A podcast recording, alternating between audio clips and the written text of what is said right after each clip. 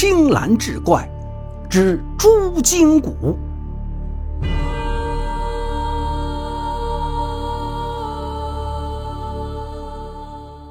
话说大凉山下有一个村子，村子里有一位赫赫有名的葛爷，五十来岁，他有一手取朱筋骨的绝活，每天来找他的人络绎不绝。说起这猪筋骨，其实就是猪耳内的听骨，但并不是所有的听骨都能称为猪筋骨，只有那些正面形似龙头、背面酷似鬼面的，才是真正的猪筋骨。当地百姓常用它来辟邪压惊。这天，葛爷打着赤膊，正在院子里忙得热火朝天。一边忙碌，一边给来凑热闹的几个小娃娃讲故事。别看咱们这杀猪取骨呀，你们可千万不要轻视这猪，要时刻保持着敬畏之心。你们不知道，过去还有传说猪和龙有关系呢。你们看，猪筋骨上不是都有一面是龙头的形状吗？带我入行的师傅说，他还在大凉山听过隐隐的龙吟呢。正说着热闹，外面传来一个声音：“请问是葛爷家吗？”葛爷循声望去，只见一个穿着讲究、目露金光的男子站在院外，身后还带了几个随从。葛爷忙回答：“我就是。您是？”男子拱拱手道：“在下姓李。”久仰葛爷取骨绝活，今日想请您帮忙杀猪取骨。说着，从身后牵出几头猪来。葛爷擦擦手，上前看了看，指着其中两头猪说：“李老爷，您带的猪只有这两头能开出猪筋骨来，剩下的都没有。”李老爷满意的笑道：“葛爷果然名不虚传，有没有猪筋骨，一望便知啊。”葛爷微微一笑，谦虚道：“时间长了，自然能分辨出来。但是哪头的成色更好一些，必须取出来才知道。”说完，葛爷拿起一把刀，以迅雷不及掩耳之势刺入猪的心脏部位。待那猪断了气，葛爷便换了一把细长的弯刀，对准耳下一刺一翻，便见一块很小的骨头被挑了出来。随后，他又如法炮制，将剩下的三块猪筋骨取出。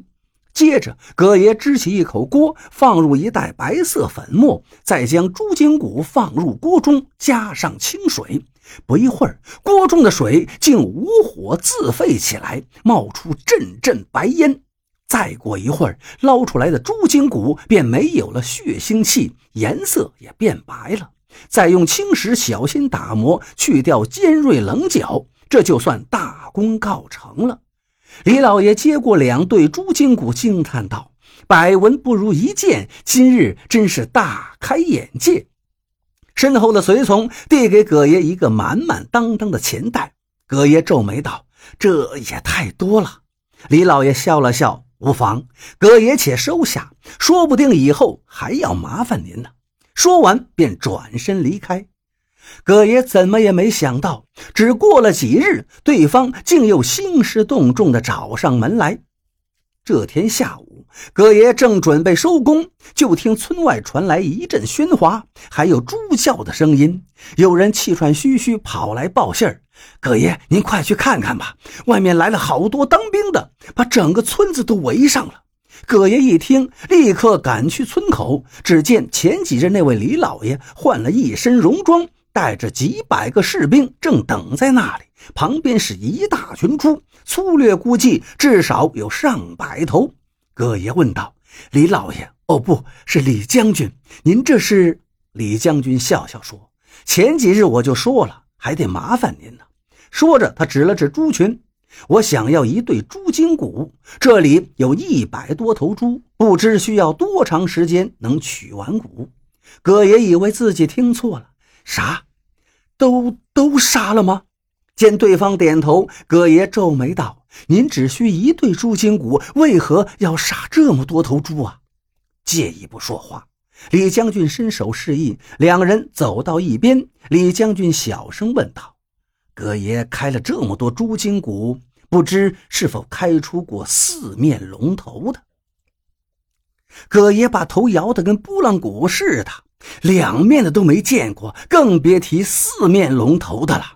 两面鬼面一面龙头的倒是见过一次。李将军得意地说：“这次葛爷恐怕就有机会看到了。我出银子，您出活，就算把天下的猪都买来杀了，也一定要开出四面龙头的猪筋骨，以保佑我出征打仗得胜而归。”葛爷吓了一跳，杀戮过重会遭天谴呀！干不得，干不得！李将军冷笑道：“你以为我今天带这么多人是为了赶猪吗？实话告诉你，你们村已经被包围了，一日开不出我要的猪筋骨，我就杀一人。猪筋骨见过了，不知道有没有人筋骨呢？”葛爷顿时起了一身鸡皮疙瘩，他知道这位李将军。可不是在开玩笑。良久，葛爷开口道：“我知道了，只是今日天色已晚，明日再开始吧。”第二天天还没亮，外面就传来了吵闹声。葛爷到昨夜关着一百多头猪的猪圈一看，顿时瞠目结舌。只见圈中空空如也，临山墙的一面墙根处落着两头体态健硕的公猪，已经断了气。李将军怒气冲冲地问葛爷：“这是怎么回事？”葛爷进去检查了一番，叹了口气道：“这些猪怕是知道自己命不久矣，于是昨夜由这两头猪当台阶儿，当其他的猪踩着他们的身体离开。这两头由于体力消耗过大，累死了。”李将军气急败坏，抽剑斩了两个坚守不严的士兵，随后又看着葛爷，阴阳怪气地说。这群猪如此有灵性，说不定真能开出我要的猪筋骨呢。不能这么放走。看来他们是进了山了。这山上的地形，还有谁比葛爷更清楚呢？那就有劳葛爷上山一趟，要么带着我要的猪筋骨回来，要么把猪一头不少的赶回来。我和众位村民一起在这儿等着您。葛爷顿时冷汗直冒。这李将军真是只老狐狸，他不让士兵上山找，是怕葛爷带村民逃走。现在扣了村民当人质，就是吃准了自己一定会回来呀。葛爷无奈地长叹一声，道：“知道了，我这就出发。”上山谈何容易？大凉山道路崎岖，葛爷这一去就是三天三夜。终于第四天破晓的时候，葛爷赶着一头猪回来了。李将军皱眉道：“怎么就一头？”葛爷一脸神秘地说：“别看就一头，这一头就能开出您想要的猪筋骨来。”见对方一脸疑惑，葛爷继续道：“这可是被龙附过体的猪。”那日我上山，在一人迹罕至之处看见了龙。那龙八丈高的身子，瞬间就缩到这头猪身上。我跟了一路，后来龙的真身离开了，我才把猪牵回来。李将军冷笑一声：“哼，你这是跟我讲故事呢？行，我看着你开，开不出来可别怪我不客气。”葛爷立刻胸有成竹地忙活开了。等到一切准备就绪，葛爷看了看天色，举起屠刀。可还没等刀落下，山上突然传来一阵高亢嘹亮的叫声。村民们议论纷纷：“这是什么叫声啊？难道是龙吗？